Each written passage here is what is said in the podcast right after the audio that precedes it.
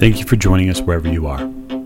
This podcast episode is brought to you by the Old Ways Actual Play Team. This actual play uses the 7th edition Call of Cthulhu tabletop role playing game rules by Chaosium. This actual play is performed by adults and in an adult setting. While we try very hard to stick to language for all ages, listeners should know that this podcast may include mature themes. All content, including names, places, events, companies, and etc., that may bear resemblance to entities living or dead, is strictly coincidental. My name is Michael Diamond, and for tonight's game, I will be your keeper. Thank you for joining us again another episode of the Old Ways podcast. I'm your keeper, Keeper Michael, and we return to Horror on the Orient Express. Uh, let's get to our investigator introductions. To my right, Hello, I'm Mike, and I'm playing James Robert Fraser, or is it Jimbo Fraser? that's a good question. It remains to be seen, I think. Uh, to his right, Hi, I'm Rena, and I'm playing Lady Elisabeth Fitzroy, or Lady E. nicknames aplenty. Uh, speaking of nicknames, at the end of the table, Hi, this is Giles, and I'm playing Simon, the purveyor of all these nicknames. My apologies. to his right, Hi, I'm Miranda, and I am playing Miss Maggie Bellinger. Mags, as I like to call her. I've already nicknamed Maggie, so you stay away from her. so Maggie's right. I'm Martin and I'm playing Richard Courtney, and nobody's thought of a nickname for me yet. Of course not, Professor. So, as we raise the curtain on this episode, in the cool afternoon air, uh, we join Maggie and Richard as they approach the public entrance to the catacombs of Paris. Uh, the feel that you get from this section of Paris is a little unlike any other.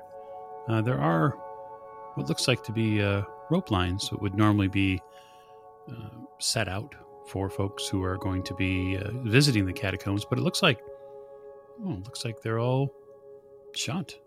Ah, Oh, hadn't considered that it might be closed. uh, yes, I, I do remember something from the the traveler's companion. Um, it it must only be open on maybe some weekends. You see there at the entrance where what appears closed, uh, there's a uh, young gentleman. He's uh, got his feet kicked up on a bench nearby, and he's enjoying reading the paper and having a, a cigarette. Richard, how would you uh, feel about a little uh, more of an adventure than we maybe even planned on? well, yes, I'm sure there's plenty to do in Paris. I mean, Um, well, uh, that's true, uh, and we could come back tomorrow, but um, I was thinking more uh, what if we just uh, snuck in and we could maybe have our own private uh, tour for two? oh, um, we might get caught. Well, that's uh, true, but I, I believe if that happens, uh, perhaps we could feign ignorant tourists. Ah, but how would we get in? Um, well, I'm, uh, I'm not sure. Perhaps we could, uh, uh, does it look like the gentleman is a guard? Um, it doesn't look like he's a guard per se. It looks like maybe he works there normally, and maybe this is just the place he comes to relax before or after shifts. Well, maybe he, we could convince him to let us in. Well, Or maybe if we sneak in on our own. maybe if we pay him, it could be a, a, a private tour, and then technically we're not doing anything wrong, are we? Uh, no, exactly. The, uh, that's a that's a great thought, Richard. So we pay for entrance and maybe a little bit more for a, a private tour, and uh, yes, yes, that makes sense. Are you going to approach this gentleman? Do you want to take the lead, or should I, Richard? Oh, um, yes, let let let me give this one a go. Richard's trying to act all uh, chivalrous here. He'll walk over to the chap who's uh, who's sitting down and say, um, uh, uh, "Excuse me, bon, bon, bonjour." He flicks the top of the paper down, and you see is uh, a young, fresh faced Parisian lad who's probably no more than, well, couldn't be any older than anyone you taught at college. He's uh, got a slight mustache and uh, swept back black hair. He uh, puts the cigarette back in his mouth. Oui? And Richard's going to, whilst gesticulating wildly in the direction of the entrance to the catacombs, say, "Um, the catacombs? Is it? Um, are they open? Mm. Fortunately, she is closed. He takes another puff off the cigarette. Ah, I see.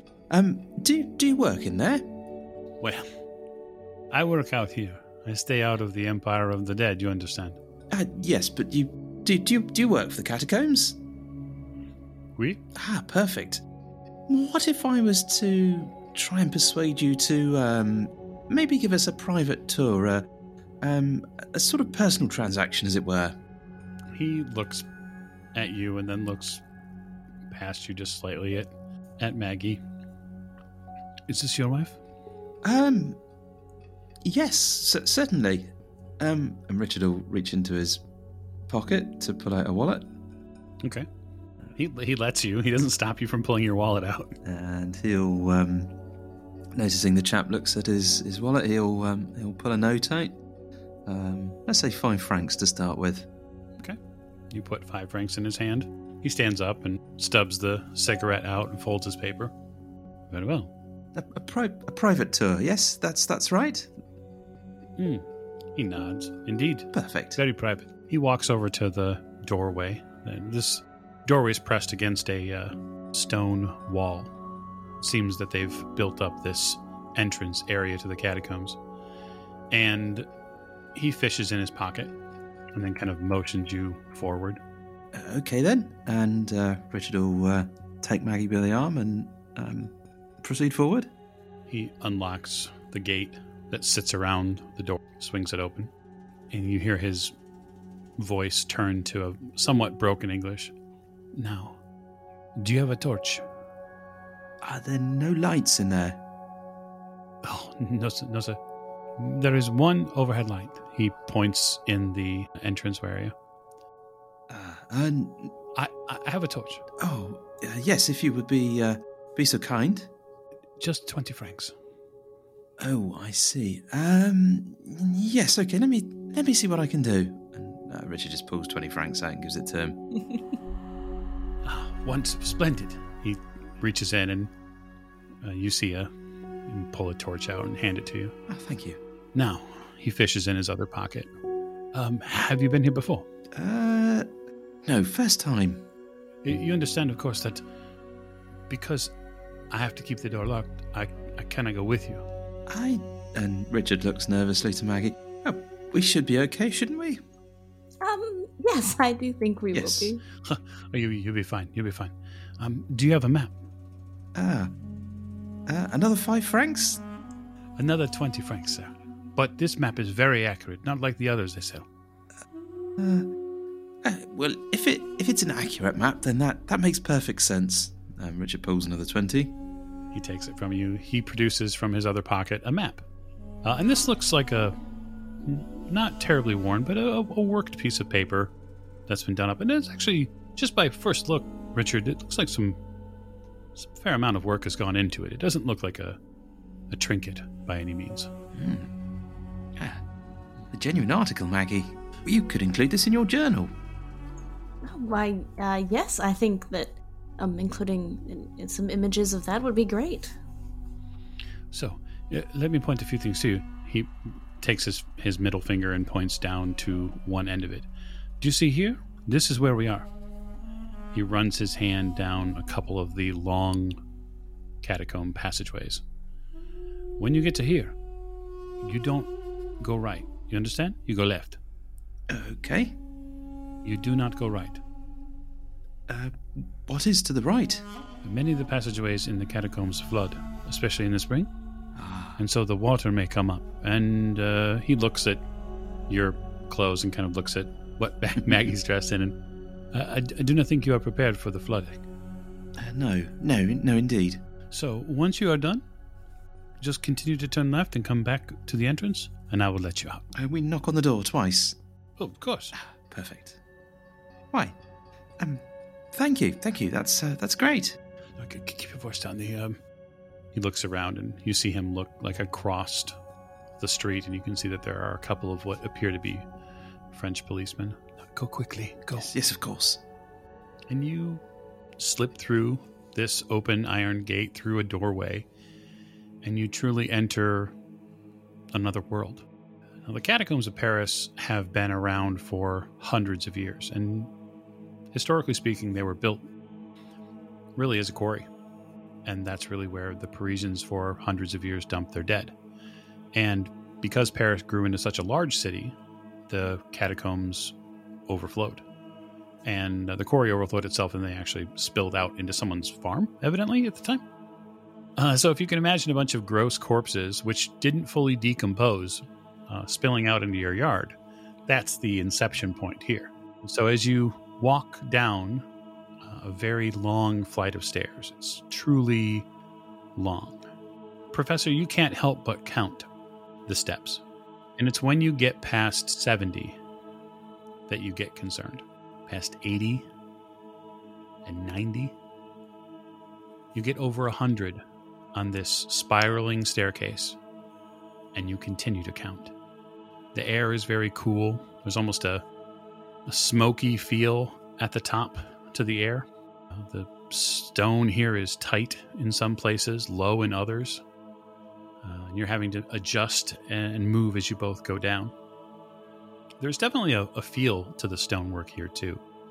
It's smooth, especially at the top. You can feel the reminder of probably hundreds, if not thousands, of people over the years who have used this same stone handhold as you're using to keep from tipping over.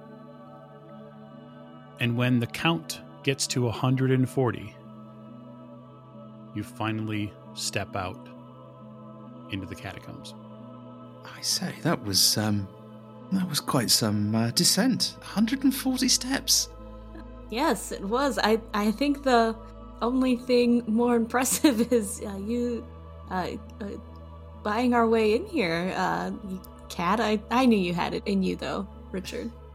Well, as as I say, it it sort of makes it a proper transaction, doesn't it?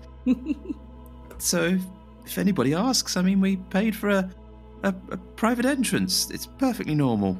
Yes, of course. Oh, we are very far under the city, aren't we? Yes. I, on the positive side, I mean, I'm not entirely sure they would uh, allow people to take photographs in the catacombs normally, but um, there doesn't seem to be anyone stopping us. Oh, oh, that's that's true. And and Maggie'll reach to get her camera out. Okay. Yeah, you pull the camera to out Snap some photos. Begin snapping a few photos. Uh, there's a long ramp after you after all these steps. There's a long ramp with a couple of handholds that uh, runs its way down. Must be 30 or 40 feet.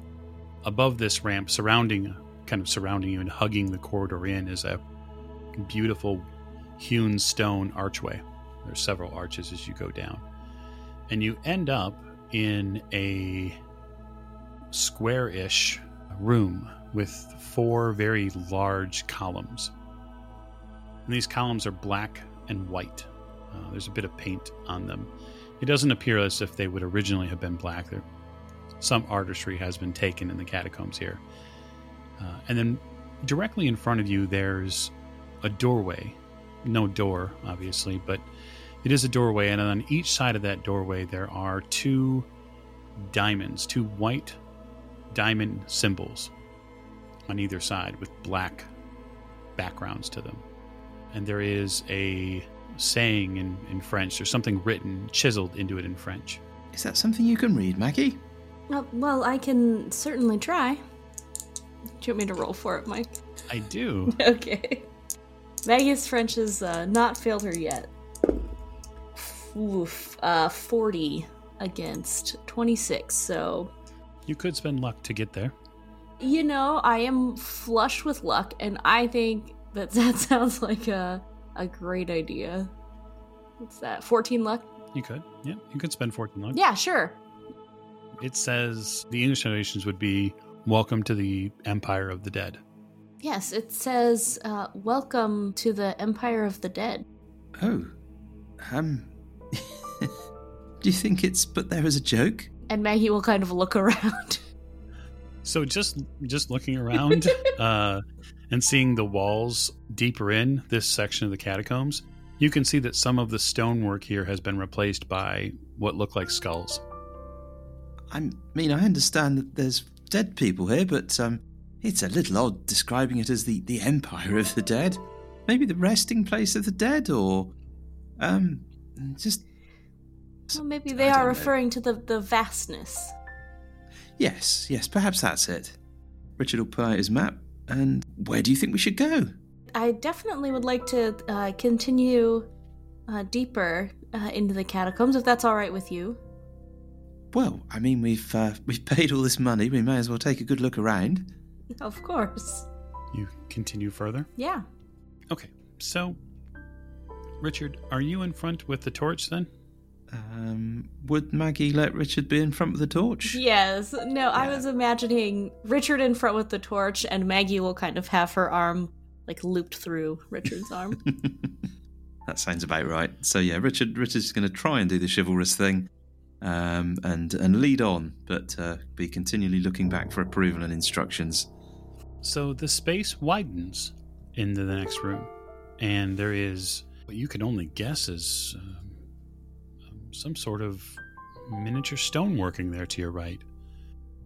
And so, as you pass into this room, pass into the Empire of the Dead, to your right, there's a what looks like a almost a sandcastle, Richard, but but it's made of stone. Uh, someone has chiseled uh, what looks like a, a sandcastle scene to the right. It almost it almost gives you a, a bit of a, a playful vibe um, because it can't be that bad of a place if people are making sandcastles. Um, but it's not sand. Um, it is a. It's made of stone, and there are parapets, and uh, well, there's a big gate at the front of it, and there's a castle beyond. It looks like some, someone did some fantastic stonework. Wow, would would you look at that? oh, uh, yes, it's quite uh, interesting. Can oh, here? Uh, can we shine the light a little bit uh, closer? I'd like to get a closer look at it. Why don't you take a photograph of it? Oh, of of course. I'll shine the torch on it. It's the clicking and the mechanical whirring that this camera does afterwards. And Maggie, you become very aware of how loud the clicking is down here. As it is truly only you and Richard and the click of the camera. Wow, it, it truly is um, silent down here. Uh, the sounds just seem to, to echo on for ages. Yes, it's a good job no one else is here. The two of you continue on, and you reach a point in, as the tunnel moves forward uh, that there is a kind of a squat, fat column in the middle of the rooms to the to the left hand side as you pass through the passage. Uh, it looks like there's a an oil lamp nearby, but it's not lit. So there is lighting down here, but it looks like you would have to light them to get any use out of them. And that column is made of those have to be skulls and how many spinal pieces is that there are just thousands of them and as the torch invariably shifts from left to right just trying to paint the scene for your eyes you see that the walls here have given way to being made of stone and that even they are mostly skulls and bones This is somewhat odd. I, I feel like this was to be expected a bit. Um, That being the Empire of the Dead and all. Um, and Maggie would kind of want to maybe reach out and even run her hand along it a little bit. Sure. Yes. It's something strange. Uh, the, the skulls themselves are not prepared in any way. So every loose bit of dirt that might be on them or dust accumulated is there. The imperfections of each life, which are on display, are unmistakable. Every one of these was once a human who, lived above Paris and who's now become some sort of macabre piece in this mosaic they called catacombs. A little strange. Um, I I was expecting to see um a more traditional layout with um you know like those kind of uh, hewn out slots in the side of the wall with um with people laid to rest there, not um not assembled into some sort of strange wall. The artistry of it, though, Richard, don't you think this is quite more interesting? Definitely unique. It certainly is that. I'm not sure I'd want to end my days here, but um, it certainly is artistic, I suppose. Well, I certainly hope you don't have to worry about ending your days here, Richard. I think we should get a backup. I'm going to take this oil lantern with us just in case this torch packs up. It is rather dark, and uh, if the batteries were to give out, I fear we might be uh, in somewhat of uh, a spot of bother. that's a that's a great idea. Do you have a means of of lighting the lamp? Richard doesn't smoke. Would he? Do we think he'd have matches or something like that? Why don't you roll me luck? We'll see if you've uh, managed to pick up a book of matches somewhere. Fortunately, since the um, the luck top up, I think oh, I'm going to curse this roll now, aren't I? Twenty-three. Yeah, you know, it seems uh, uh, somehow you've come across a book of matches. Oh, that's fitting. Uh, this is from the Imperial Institute when you had dinner there. Ah, I seem to have picked these up from uh, from the dinner. You remember the dinner? Oh, uh, yes. Well, you- Uh, those will do well. yes. Should we uh, go further? Oh, of of course. All right, so here's what I would like from the two of you. I would like you to make me spot hidden rolls Oh dear. as your as your trip continues. That's sixty on sixty, right on the nose. 84. And my spot hidden is not that high. It's a 25. So, uh, you could push the roll if you'd like. you know, I feel like this is a roll that you want to push. And I've done well on push rolls before, so I'm going to do that. Mmm, 91. Wonderful. Uh, so I guess the just perfunctory then. Um, tell me how you would be pushing it. Well, we are trying to to spot hidden, correct? You were indeed. Uh, So I would probably be uh, just uh, kind of cursory glancing around, but then uh, directing Richard to uh, maybe hand me the flashlight so that I can I can look more uh, closely at some things that that possibly uh, catch my eye. Richard, um, can I have the, the the flashlight, please? I just wanted to look over here real quick. Oh, um, yes, sure. You go to transfer the flashlight to her, and she bumps the front of the flashlight, and it tatters out of your hand. And when it strikes the ground, there is a significant shattering noise that echoes down the hallway as the light snuffs out. Oh, oh no, I'm so sorry, Richard. That's okay. I'm glad I picked up this lantern. yes, thank goodness. So, Richard, on your successful spot hidden roll, as you kind of readjust the, the lantern, just to make sure you've got a good, strong grip of it, there does seem to be over here, there's a passageway. It's not on this map. I'll point this out to Maggie and say, Oh, this isn't recorded here. Oh, well, that's interesting. Let me look at this map a little closer. And Richard's going to try and. Obviously, there'll be other passages on the map. Um, so Richard is going to work out, you know, is this going off into the, the great unknown or is it just going off into a little bit that, you know, is surrounded by other passages that are on the map? Awesome. So, I would like you to give me a track roll. Well, this isn't going to go well. Track is a skill. Oh, 28. Yeah, no, you're you're not going in that direction. That that that's the this corner over here he was talking about. Okay. Should we investigate this? I think so. If it's, I'm quite wondering why it wouldn't be on the map. I mean, it's a it's a bit of a tight fit, you think, Richard? So maybe maybe the rock shifted. Um, yeah. Yes, I don't know. I mean, there may be nothing there, but um, Richard's just intrigued. This sort of thing fascinates him. Um, well then I, I suppose I should let you go first with with the lantern. Oh, uh, yes, indeed. No, not a problem. Be sure to have the camera ready just in case there's anything uh, interesting there. Oh, of, of course. Richard, you squeeze through the rock area. It, it's not too bad, but it's a bit of a tight fit. You come into a, a small tunnel that continues forward, maybe from what you can see, maybe 15 or 20 years, maybe goes left up there. You'd have to get a little further.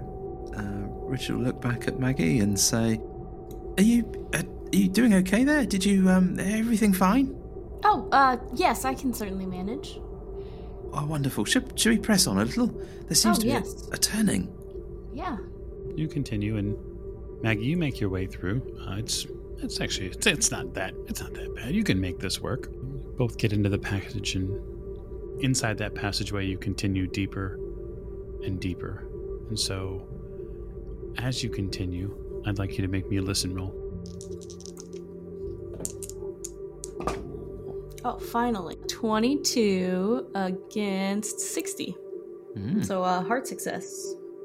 And mine was a fail. Mine was an 80 over 50. Hmm. So maybe it was just the shifting you did through the rocks. Uh, maybe it's. But you hear something, Maggie. It almost sounds like maybe bones are tumbling over. It, it sounds like something is sh- shaken loose in here, Richard. It's up ahead. up up ahead of us? Uh, maybe that's why the the passage is open, a, sh- a shifting of some sort? I'm not a geological expert, but that seems somewhat unusual for Paris. It's not known for its earthquakes. No, it, it is strange, but I did hear something up there. I can't imagine that anything would be down here. Maybe somebody's got lost. That's true. That could be true. Uh, perhaps they paid for a private entrance as as well, just like us. Uh, do you think uh, that we should press on and, and see if someone needs our help? I don't know. Perhaps we should. What What do you think? I would hate for someone to leave us down here, so Yes. I think we could just possibly see what it is. But let's uh, let's stay safe. Yes. Keep our wits about us on the way. Yes. Let's let's go quietly and uh, maybe it's a member of staff cleaning or something. Continuing forward, then? Mm-hmm. You continue forward, and the tunnel narrows a bit into uh, roughly man sized shape. Uh, so maybe uh, no, no more than two meters, and then maybe a maybe a meter or so across. Uh, and these, by the way, are not smooth edges by any means when it comes to the rock shape. You also notice that the very well laid out, very symmetrical appearance of the hallways is not present in this section. But you come to a gate. There's some sort of wrought iron gate here. Oh, this is odd. Th- that is strange. This uh, area seems to be not not this, not quite finished like the rest of the catacombs. There is a space beyond there. There's there's something there. That's strange. Somebody's clearly put a gate there, yet it's not on the map. They must know about it for them to have put a gate there. Yes, but what could they be keeping out? Perhaps this was an, another entrance, or Yes. And Richard puts his hand on the gate to try it, see if it swings open. It doesn't swing open. When you put your hand on the gate, the iron is, is pretty cold. Hmm. Well, is it locked, Richard, or stuck? it's certainly not unlocked. Um. Uh, let me see. Richard will just take a quick look and see if he can. Let's see if the lock looks complicated. Go ahead and give me a spot hidden roll. You both could do that if you'd like. Okay. Oh, Mm-mm. Those are great sounds. Ninety-two. so Richard must poke himself in the eye or something. That was a hundred. Ooh. 192 on the So- spot hit. It's very dim in here. It is very dim. Uh, Richard, you you bend down and uh, you go to inspect the lock, and this this lantern here that's that's hung up that you're trying to get a better look at this this lock. It swings loose from the handle, and glass and oil tumble, oh no.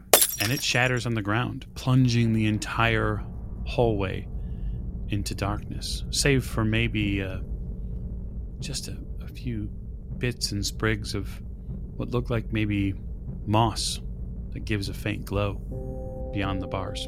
Oh, oh no, no, Richard, are you okay? Yes. What are we to do? No, I don't. No, I don't know. I'm trying to. This is out of character. I'm trying to remember if my camera has a flash at all. Oh yeah. Uh, I believe it does actually. um, I'd have to look at the. I don't. I don't think you can turn it on and leave it on though. no, but I could sh- occasionally shoot pictures and then we could walk.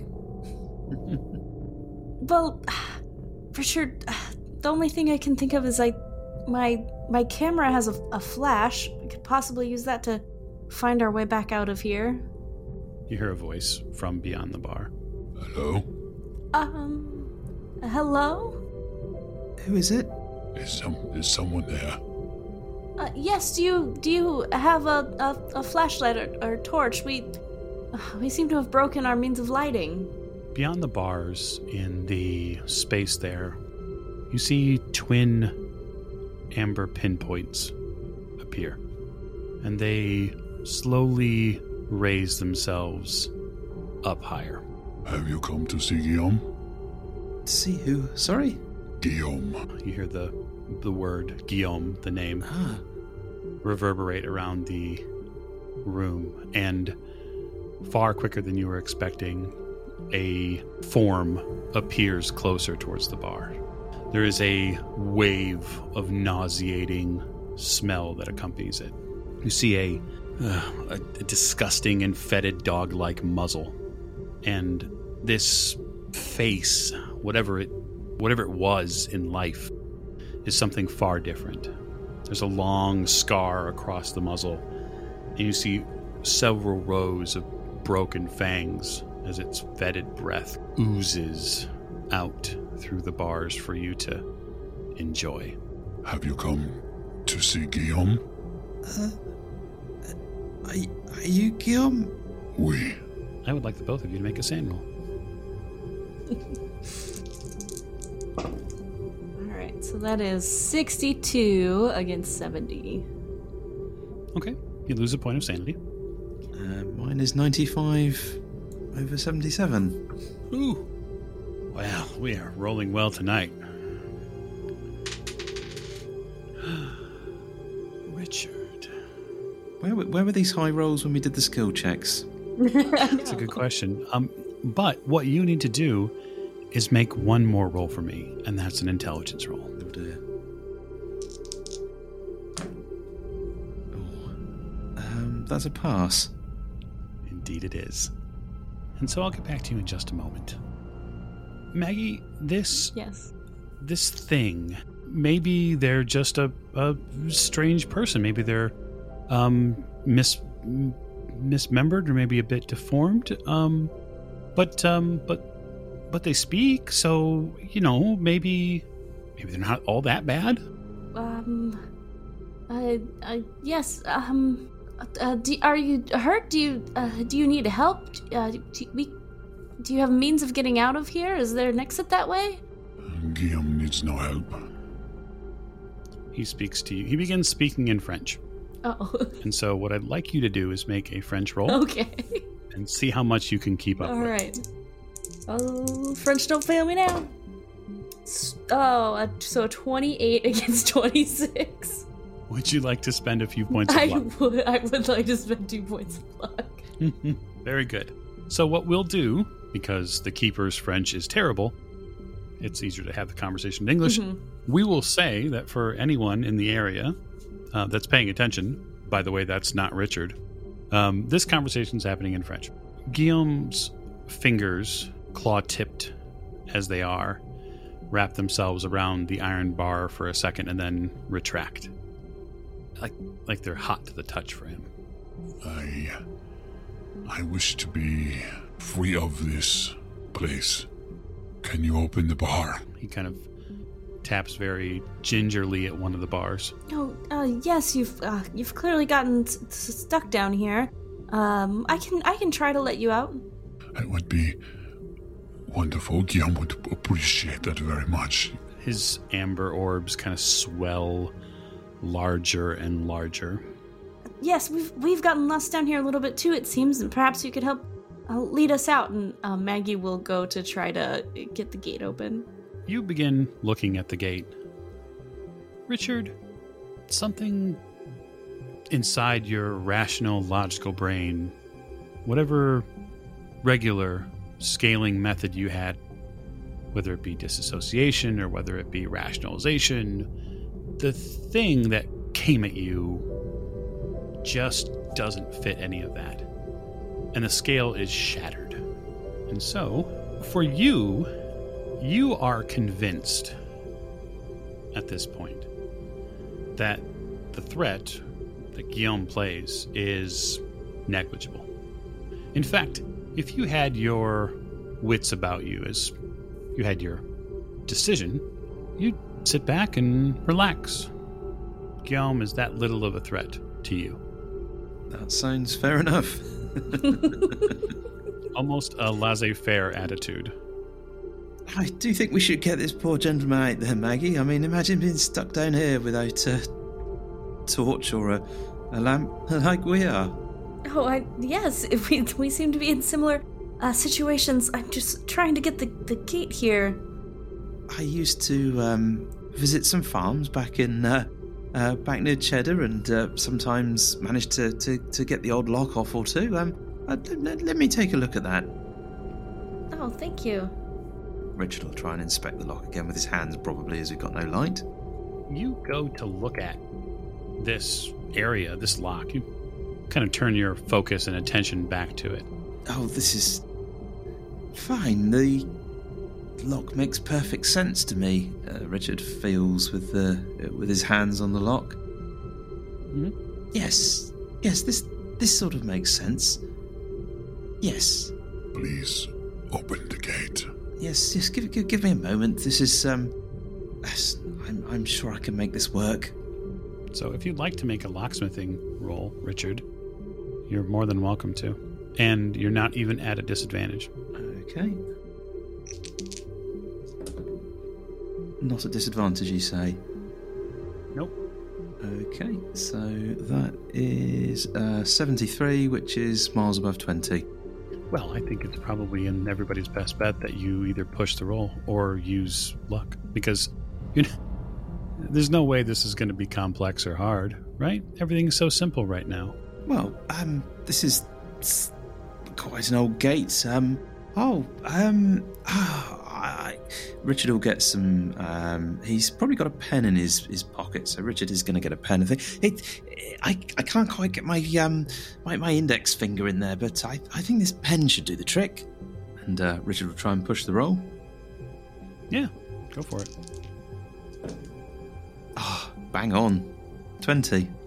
Of course, this is what you needed. You feel a, a rush of confidence. Maggie, Richard is. He's acting a bit strange. Um, he's not even reacting to Guillaume at all. It's as if there's just a regular person in that ossuary. It's. So he's completely ignoring him as if he's not even there. I I think Maggie would almost find that soothing. Like, You might. yeah, that's so reassuring. Like if it's um one of those things where um Richard is being so brave that Maggie doesn't see a way to be a reason to be scared. Like, oh, okay, Richard.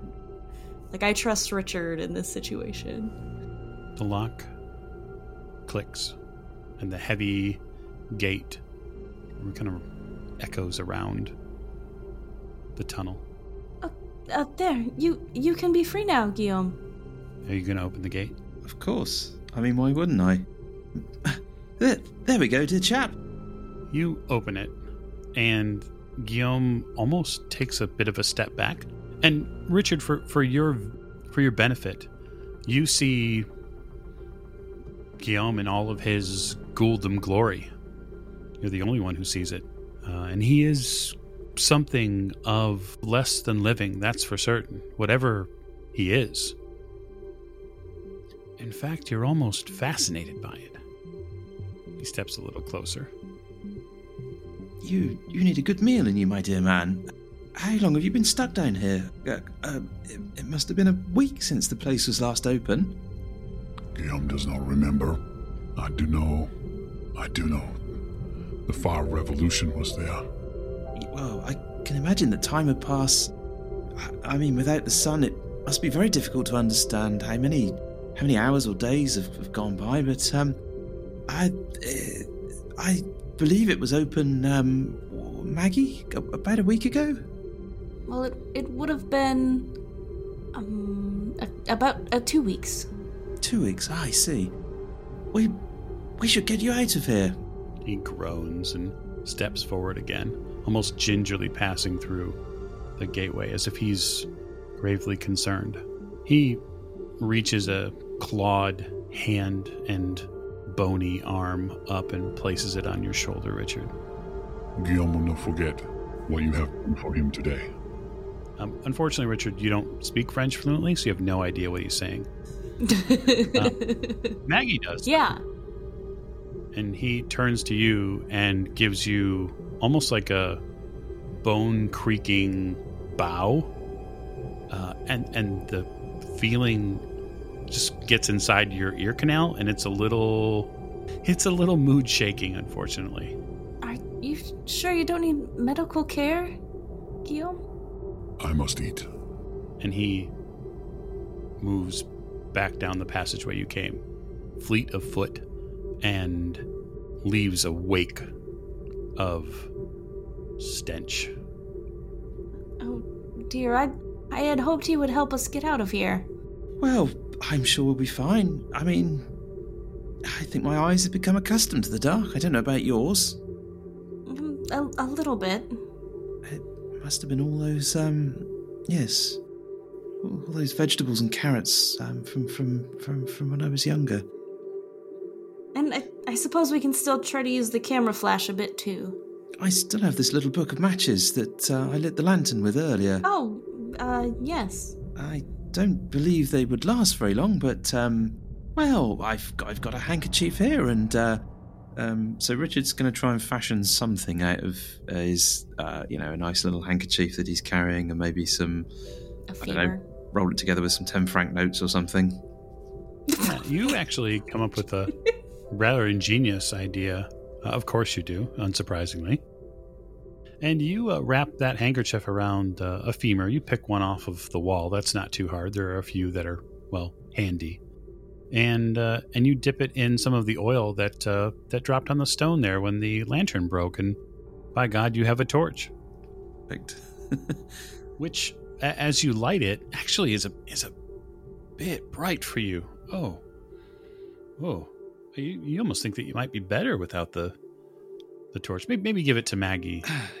I, Maggie, I, this is a little too bright for me. Um, uh, would would you like to lead the way with it? Yes, uh, of course, Richard. I'll I'll lead the way. Yes. Richard, as you and Maggie walk back out of the catacombs, you you see all sorts of different facets to this place that you hadn't before, and and even as that vision begins to fade a little bit, you you can't help but be reminded about the the device that maybe uh, maybe you just need to uh, try different lens adjustments. Maybe that's what it is. Maybe you have to see what else it can possibly do. Richard contemplates this. He's had that for a while and not uh, not had much of a chance to explore it, which he promised himself that he would. Well, I will leave the two of you exiting the catacombs for now and move our spotlight to dinner at a wonderful French restaurant.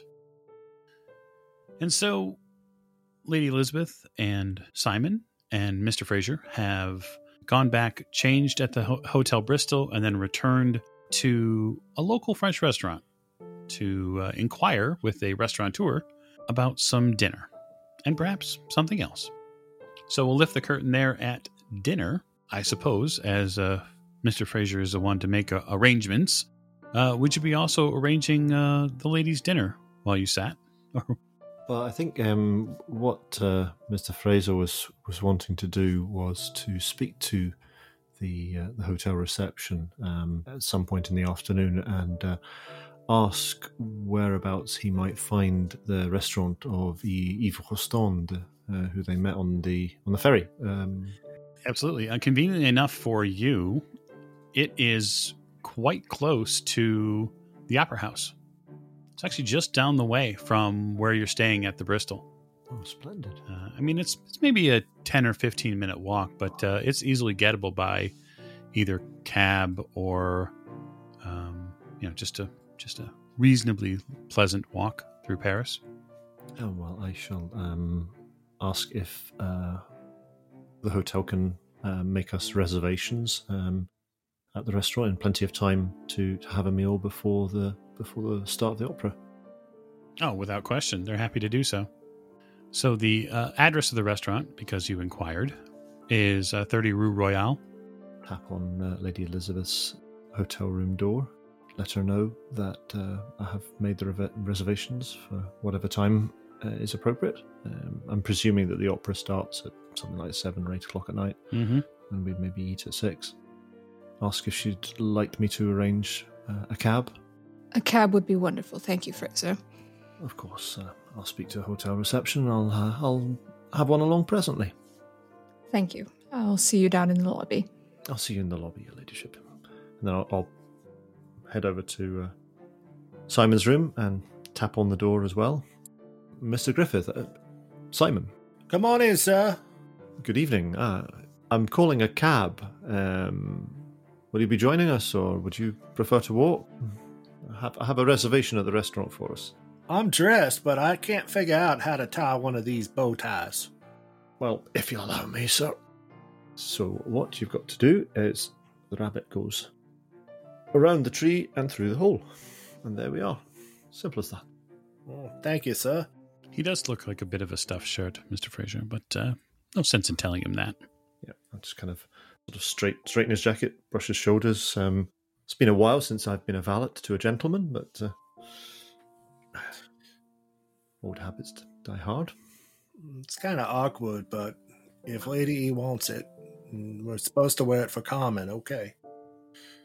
Well, I'm sure you'll get used to it, sir. Very smart, very dapper. Sir. Well, if you'd care to, to join me uh, in the lobby in about, uh, I suppose, 10, 10 15 minutes, I'll uh, I'll get the uh, the cab arranged for us. Absolutely, uh, Jim, sir.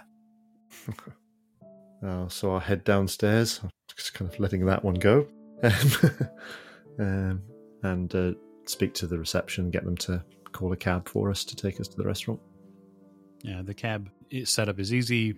Lady Elisabeth, when you're prepared, you meet these two gentlemen down in the lobby, and uh, the cab is waiting to whisk you off to dinner. Uh, Lady E, Yes, Mr. Griffith. I'm handing you a small cloth wrapped item. You mind holding this for me, ma'am? Ah, yes. Thank you. I'll just slip it into my evening bag. I brought the bigger one for the evening. Merci beaucoup. You see the you see the doorman wince. Perhaps you'd better stick to English, Mr. Griffith. The place that the uh, restaurateur had pointed out to you, Mr. Fraser, is a place called the Village in English. So it would be Le village. It is a wonderful French restaurant uh, with a beautiful outdoor and indoor setting that is not far from one of these epic Greek style museums. Uh, it's a historic square uh, that's been converted into a church, but it's built in the style of a Greek temple. And so, this restaurant that your French friend suggested to you that you come and see him at, the view is tremendous every bit of Parisian flair is on display. So whether it be uh, gentlemen and their umbrellas, or whether it be ladies bicycling through the square, you get every note and flavor and taste of Paris from your seats. I'll speak to the waiter, um, whoever uh, greets us and seats us at the uh, restaurant as well. I'll say, ah, bonjour. Um, Bonjour. is uh, is Monsieur Rostand uh, here tonight? Oh, indeed. Or could you uh, possibly let him know that uh, Lady Elisabeth Fitzroy is here? Um, we met him uh, the other day, and uh, Waiter's eyes get a little big when you mention someone of title. Oh, uh, uh, uh, right away, yes. we should be very pleased to to uh, pay our pay our respects. Of course, of course. He turns around and probably no more than a few minutes later, he's uh, hustling back to the table as other members of staff are preparing to, to serve you first courses. And you see your restaurateur friend step in. Oh, Milady Elisabeth. He steps forward. How wonderful to see you in Paris. I hold out uh, hold out my hand. It's such a pleasure to be able to visit your restaurant this evening. He takes it very gingerly. Uh, what a wonderful thing that you would come and, and grace our restaurant. Uh, I have such a meal planned now in my head. I must make it happen. Ah, and uh, and you, Mr. Fraser, th- thank you, Monsieur, for uh, attending. Ah, oui, c'est rien, as they say, I believe. Hmm. Well, I will now prepare a meal of painstaking quality. So please do not think but to ask for anything you need. Uh, the staff here looks around at some of the staff who are working some of the other tables. He doesn't snap his fingers, he almost rubs the tips of his fingers with his thumbs together, and two or three members of staff immediately turn around, almost as if they know the sound his fingers make when they come together by heart. The staff here will make make sure that your experience is like none other while you're in Paris. Yes? Thank you very much. What shall I make for you then? Oh, goodness me, uh, your ladyship. What do you have in the way of uh, fish this evening? Yes. Uh, can't get away from uh, your your meal on the ferry, hmm? It was one of the most delightful meals I've ever tasted in my life. Well, we do aim to please. Uh, I will make for you a white fish with garlic butter sauce. Hmm? And uh, when you taste it, you will have to come back again. I don't doubt it. And gentlemen, for you, Uh, Mr. Griffith, what do you fancy? Uh, I'm not sure. Uh, sir, could you prepare something that's not too avant-garde? smiles. Perhaps um, a healthy steak for you, yes? Or pork, pork chops or steaks, that would be fine. Thank you. Mm. Understood. And you, sir, please, Mr. Fraser, tell me what is your desire? Well, um, I'd rather uh, rather fancy a, a spot of lamb, uh, perhaps a- rack of lamb, um, and perhaps some uh, Mm. sautéed potatoes or something of the like, green vegetables. Yes, easily, easily done. Now, enjoy the wine. I shall return. And this portly restaurateur whips into action. So, it isn't probably but more than 25 minutes later, through wine and bread and the feeling of Paris in the air around you, that your meals begin arriving, all in sync with one another. I won't make a cooking roll for Monsieur, but uh, his skill is 90, so I imagine he does probably a pretty amazing job. Each bite is one of just absolute splendor. How is your fish, your ladyship? It's quite divine, thank you, Fraser. I trust your meal is excellent as well. Oh, it's, oh, it, without parallel, I would say. And Mr. Griffith, are you satisfied? Ma'am, this this is this is incredible.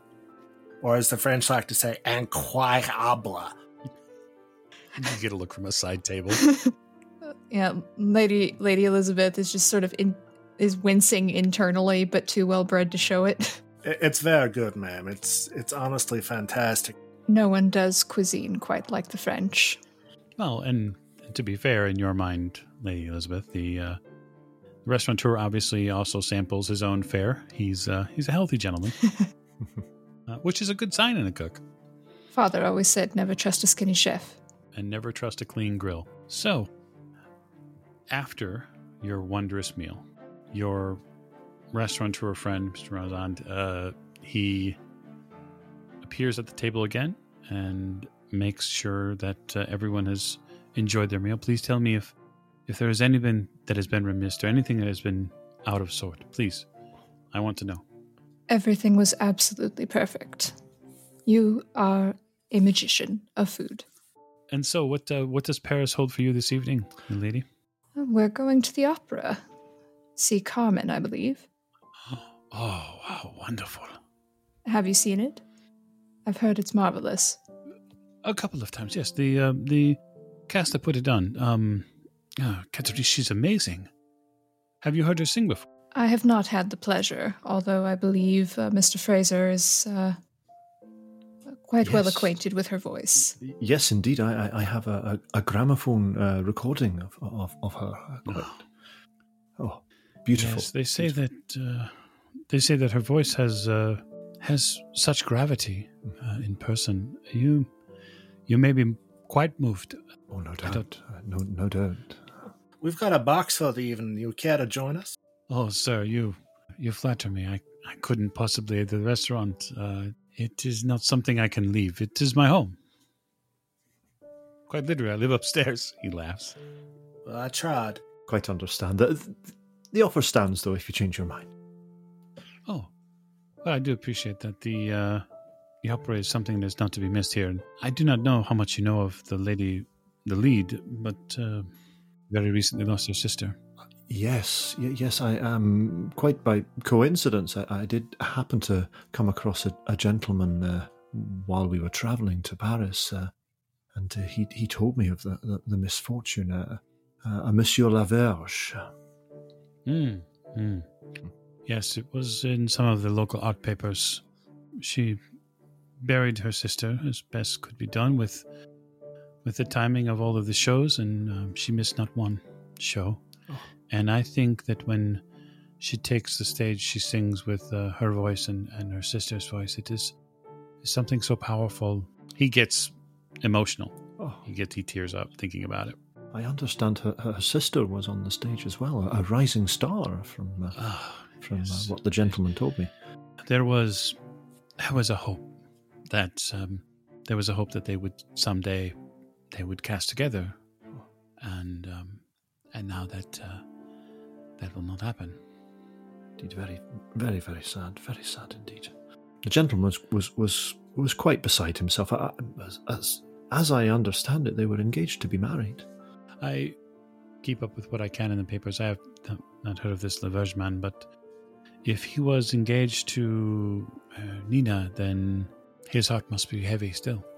D- did you know the young lady yourself?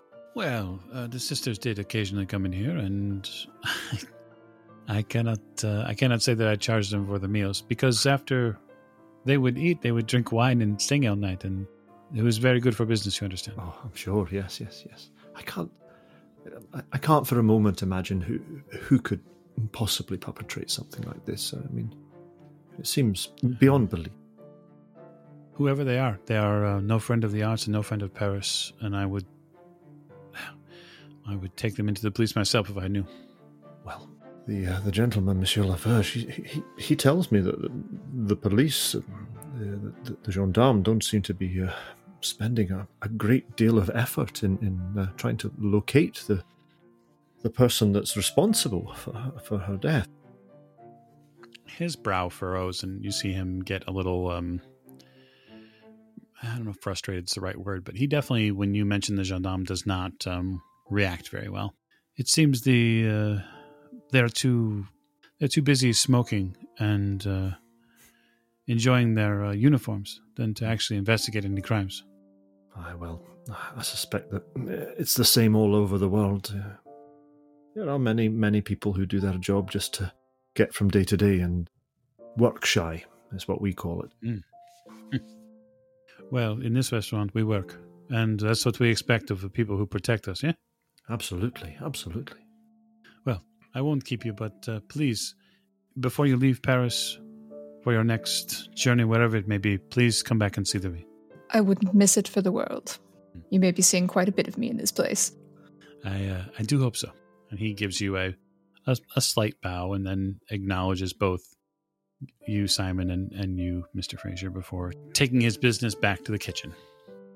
Oh well. Seems the uh, the two sisters were regulars here. Then uh, Yes, it's quite interesting that. I still can't get over it. You'd think someone with such a glittering future ahead of them, you, you- you'd think that the, the, the gendarme would expend a little bit more effort. Uh, it's, it's, you know, it's not right. In my experience, Mr. Fraser, when something of this nature happens and the powers that be are so uninterested, it usually means there's a great deal of power and or a great deal of money involved. Or they just, or they simply don't care. I mean, there's plenty of crime goes on on, on the street that the, the police just turn a blind eye to because it's, it's not sufficiently high profile enough for them. But I wouldn't have thought this would have fallen into that category. Uh, unless, as you say, there's, there's something else at play here. There's some other factors pressuring them in, in- into uh, not spending time on this, not looking into it as they should. Yes, which is why we should be, shall we say, cautious, Mr. Fraser. If there is someone powerful or someone with a great deal of money behind this hushing up of things, uh, we don't want to stir up too much of a hornet's nest, so do be careful in whatever questions you ask. Ah, yes, yes, of course, yes, yes. No, uh, very sound, very sound, Your Ladyship, indeed. Quite right. Y'all don't want my opinions on what needs to be done with the rich. Lady just raises an eyebrow. Fraser just does not say anything and no expression on his face at all. the rich Well, put food a- on his table. Yeah, they do. But for now, the three of you have an opera to go to. Specifically, George Bizet, Bizet's Carmen, yes? yes, absolutely. And and um, Fraser can. Fraser's uh, almost a different person um, heading over um, from from the restaurant to the opera. He's you know almost childlike in, in his enthusiasm. His usual kind of dour demeanor sort of slips away a little bit because uh, this is obviously something that is very close to his heart. I think that the most enriching part of this walk up, because it is not terribly far from the restaurant, is the opera house itself. Uh, the Paris Opera House is a, f- a phenomenon of structure. It's something that's unrivaled in uh, in most countries. It was built in the Napoleonic era, and so it has a grand, grand feeling. No matter what facade you approach at, uh, you have statuaries, you have arches, you have columns. Both harmony and poetry are here uh, with their accompanying Pegasus statues nearby. And then atop the wonderful facade is Apollo.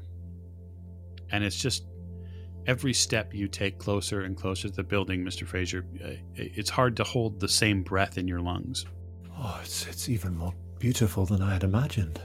It is a breathtaking building, I will say that. I've seen the photographs of it, of course, but you know, to see it, I, I never, I never got a chance before. You see, I never got a chance, and of course, it's a different time. Well, you've got your chance now, and I'm sure it will be an enjoyable experience for you. Mm. He just sort of smiles indulgently. Entering from the outside, you uh, you have to stop. Each one of you, at least for a moment, it's it's impossible, even for you, Lady Elisabeth, who have been to real live palaces with uh, with royalty. The main entry staircase here, which splits into left and to right, uh, is something of a wonder. Gilded and uh, crenellated openings at the top, beautiful archways, uh, beautiful gas lamps inside, marble from floor to ceiling. And just every single instance where you run across uh, someone attending or someone in service to the opera, everything is just pitch perfect. It's almost like being at a place of royal birth, but this is the birth of art. It's as if the players here in the opera's staff are part of the production. They're not even on stage, but they have a hand in birthing this gift, which is art. Despite herself, Lady Elisabeth is kind of in awe at the at the atmosphere and just how beautiful everything is. So e- even with her dislike for opera, she just she can't help but feel a little bit like her breath's been taken away. So I guess as as we go to um, pick up our tickets or show our tickets at the uh, Mhm. as we as we go in, um, I'll see if I can uh, get the attention of um, the house manager if if they're about, or um, somebody who looks like they're a senior member of staff, um, and, and I'll have a quiet word and uh, I'll say. I'm uh, I'm here with Lady Elisabeth Fitzroy of um, Maplebrook in, in Oxfordshire in England. I wonder would it be possible um, to pay our respects uh, after the performance uh, to uh, to Mams- Mamselle Cavallero? Oh, um, I see the member of staff. It, it may be possible, monsieur, yes. Um, you say the lady is here? Yes, yes, uh, th- th- that's her just over there with, with the other Oh, gentleman. of course, of course. Mr. Fraser, why don't you give me a charm roll? Okay, okay. Okay, I have have a certain certain quality of charm. oh, and I made that. That's a 13. 13 over 38. That's a hard success. Yeah, so it is. The member of service looks at you and looks over your shoulder, reaches into his coat, and he produces uh, what looks at first like a piece of parchment, except that there's like a, a gold filigree around it. And the staff says, If you'll keep this on your person, monsieur, uh, when you head around there, he points to one of the doors.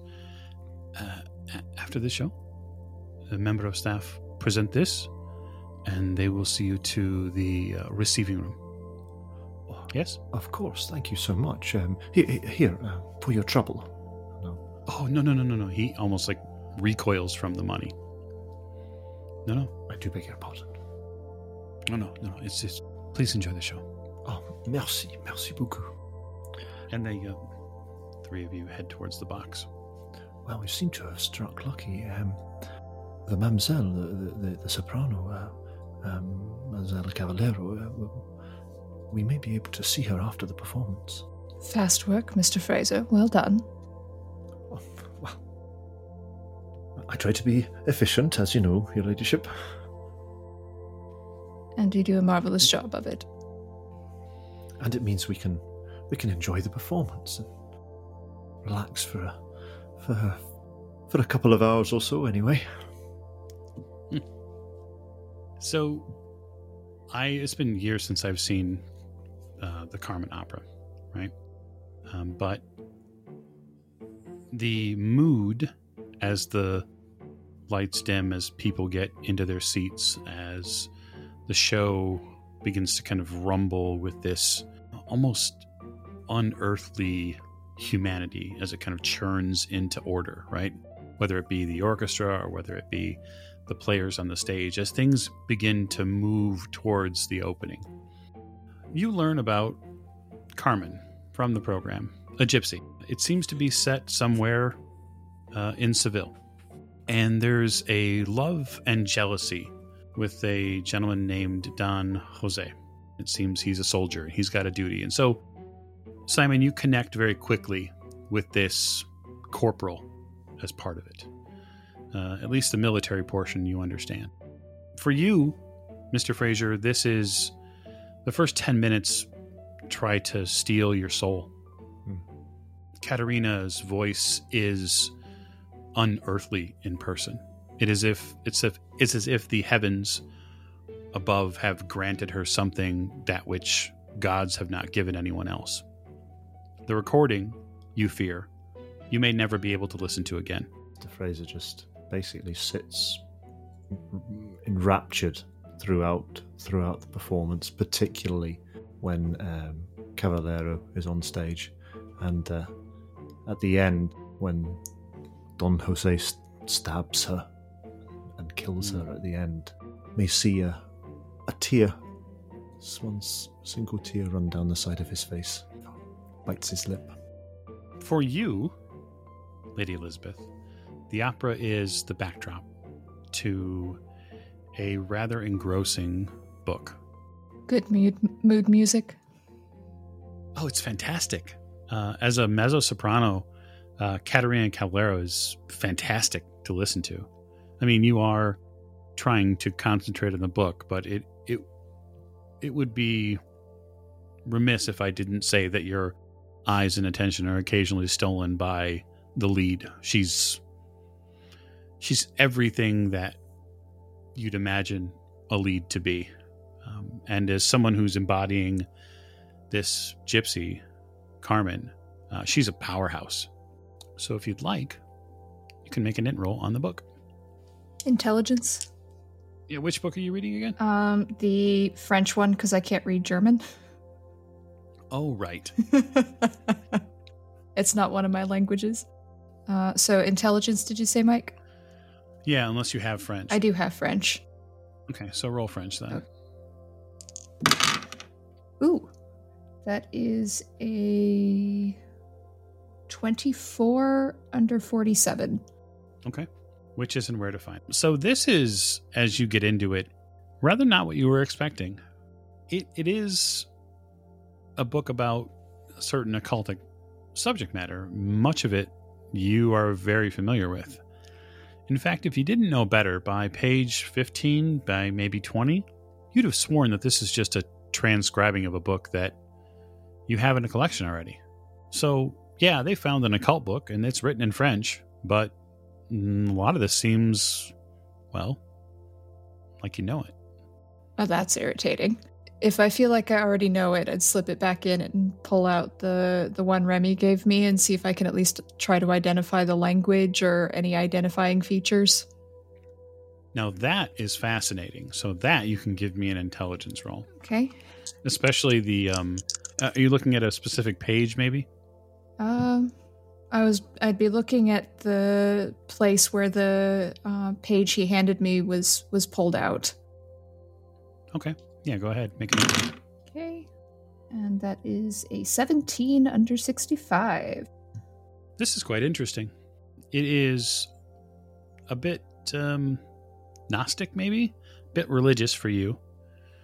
Um, but there is definitely something here where they veer off the uh, uh, the Christian path, so to speak, and they veer more into, say, ways that might the church probably would consider pagan. I'm making a few notes quietly um, in in the background while I'm reading things. As as the uh, closing notes sound of the the, uh, the final piece, uh, just kind of steels himself and joins in the applause, stands up to applaud.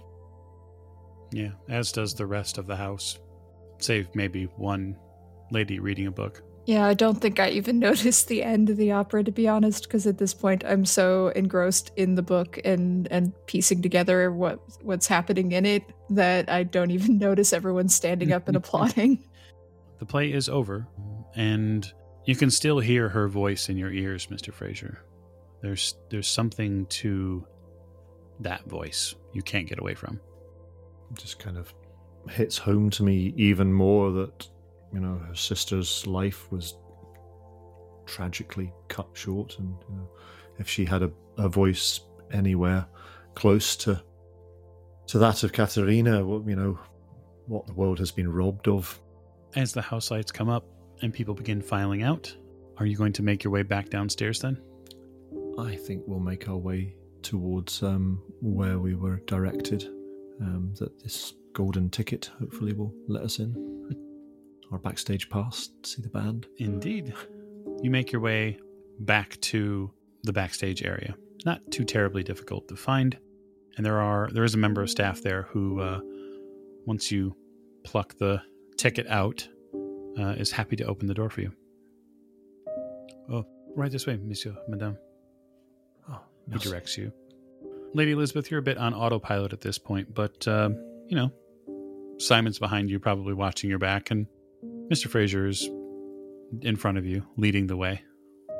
So the hallway extends for probably a good 30 or 40 feet and dumps out into a general uh, stage area for any actors or actresses to to collect in. And there are rooms, uh, doors as you go down. Uh, but there is a small group of people, maybe four or five at first, um, that you co- that you kind of get bunched up into. And there's a receiving line of a sort, and the people, the cast, begin making their way out and greeting friends and family uh, and honored guests. Well, I guess we'll um, try and find an appropriate place to to wait. Um, I don't know if, if you know we should be so bold as to uh, actually go to her dressing room or anything like that. It probably takes a good 15 minutes or so. Um, but after 15 minutes, you uh, catch sight of Caballero. Uh, she arrives uh, with a few of her uh, fellow stage stage mates, and they begin welcoming people. You can see she's got a fairly um, she's got the after effects of being emotional. You can see that her cheeks are flushed. Uh, she's still breathing fairly heavy, as if she hasn't yet recovered from being on stage. She gets close enough to where you could say something to her if you wanted to. Mademoiselle, uh, um, I uh, I don't know what to say. Uh, your performance tonight was was simply radiant. She continues to blush. Uh, uh, uh, thank you, thank you. Uh, I, I do hope you enjoyed the show. Oh, oh yes, oh, oh, very, very much so. I, I, I have heard some of your uh, previous uh, performances on, on, on, recording, but uh, this is the first time I've, I, I've been uh, lucky enough to be able to actually hear you in, in the flesh, so to speak. Hmm. um, oh, allow me to present uh, um, um, our party. Uh, this is uh, uh, Lady Elisabeth Fitzroy of Maplebrook in Oxfordshire, in England. Elisabeth, she gives you a uh, a formal curtsy. A pleasure to meet you. You are quite a spectacular performer. I am overjoyed that you enjoyed yourself. Thank you for coming to the show. Uh, I hope we were able to entertain you.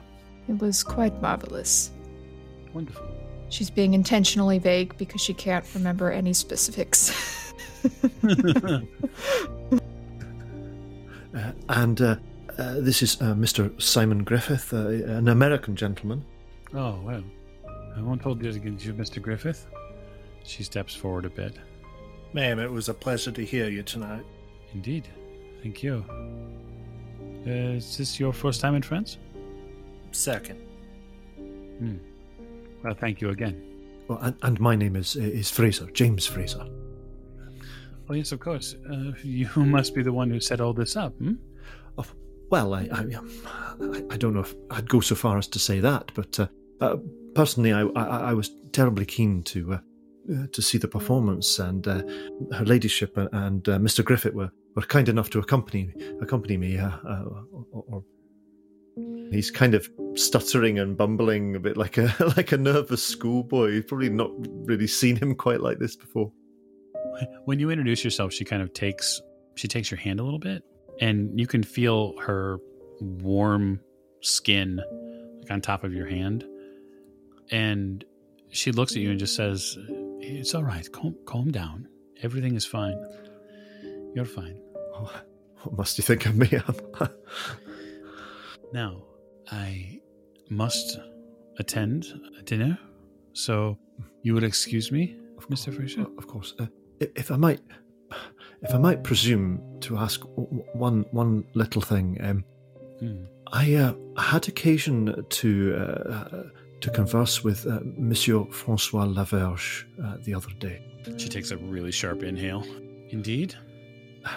Now, I, I, I don't wish to, to, to step where I'm not wanted or anything, but uh, if there's if there's anything that I can do, I, I'm a resourceful fellow, and uh, and once I put my mind to something, I, I, I cannot be swayed. Um, and I heard of your, your, your recent tragedy, and I just wanted to say if there, if there is anything anything at all that I can do to help, I, I put myself entirely at your disposal. Begging your pardon, your ladyship. You see her eyebrow raise up a little bit. Uh, I do appreciate your kind words, Monsieur Fraser. I do not know what can be done. Uh, Nina, God rest her soul, she is, she is gone, and I am just, I am trying to come to terms with it. You understand? if by any chance you you, you, you, need someone to uh, look into matters, shall, shall we say, um, then, uh, as I say, I'm a resourceful fellow, as is my, my companion here, Mr. Griffith, and, and uh, kind of lowers his voice. I wouldn't like to, to let a crime such as has happened, a, a, an absolutely tragic, tragic crime that such as has happened, uh, go without uh, some sort of satisfactory resolution for you. Perhaps, perhaps. I do not know how long you are in Paris for. Uh, I will not be here long either. I have. I must travel. And so, perhaps if you would come to the box office tomorrow morning, I may be able to give you some more information. Yes, yes, of course, of, uh, of course, absolutely. Uh, uh, and, and, and anything, anything. Very well. She smooths back her dark hair, uh, which is pulled up at this point because she's she's still coming off the uh, heat of being on stage. Now, I take my leave of you. Of course, I I don't want to take up any more of your time. I mean, I'm sure you have important matters to attend to. Have a wonderful evening. I already have, Mamselle. I already have. She doesn't so much move to the left down the line. She more floats, uh, as if she walks on air, and she walks, and so does the light a bit. Mr. Fraser. Watches her go with awe in his eyes. So, I'm going to move the camera really quick. Maggie and Richard, you arrive back at the staircase. Some time ago, Richard, you shook your head a bit, and it seems that the it seems that you're seeing right again, and a flood of just uh, memories of, of Guillaume and, and whatever it was begins to, to come back, and you feel the shake of anxiety along your arms and legs again as you grab hold of the railing to head back up the 140 step. Well, I think we should get out of here. Um, I think we could leave the dead to rest. Um, I wonder how he got out. There must be other exits. Unless he proceeded up the stairs himself. I guess we'll find out in a moment. Yes, well, um, we shall make our way back up. Yes, yes. Slowly but surely, you make your way back up the 140 steps. And when you arrive, you find that wrought iron gate that holds it shut firmly closed. Ah, Um, we're supposed to knock twice, correct? yes. Richard knocks. You see a form come around the front. It's gotten a little darker. It's into the later evening now. Ah, you're back. You see the young man with the fresh cigarette in his mouth. Where's the torch? Um, oh, we left it at the bottom of the stairs. Oh, well, uh, it's no trouble, I suppose. He reaches into his pocket and fishes a key out, opens it up, pulls the gate open. Thank you. Yes, I hope you enjoyed your time in the uh, catacombs, yes? Oh, but I will need the map, yes? Oh, um, uh, Richard looks about his person to see if he's still got it. Oh, yeah, here it is. Yes, yes. Uh, uh, 20 francs, wasn't it? Indeed. He passes it back to you. Th- thank you, thank you. Well, I hope you both had a wonderful time. Richard looks at Maggie. Uh, uh, yes, we did. Um, uh, quite ex- exciting. Did a gentleman come up here before us? Uh, uh, no, no one has left yet. Oh, Was there someone else down there? yes, is there a back entrance possibly? Oh, there are many ways in and out of the catacombs. That explains it then. Hmm. Well, thank you anyway. Hmm, indeed. He shuts the door behind you and locks the gate back up and then slips the key into his pocket. And I think that is a perfect place to end. So thank you so much for joining us for another episode of the Old Ways podcast as we work our way through horror on the Orient Express. I want to say thank you to all of our Patreon backers, and I especially want to thank anyone who gave us a bit of their time today. So we'll see you next episode.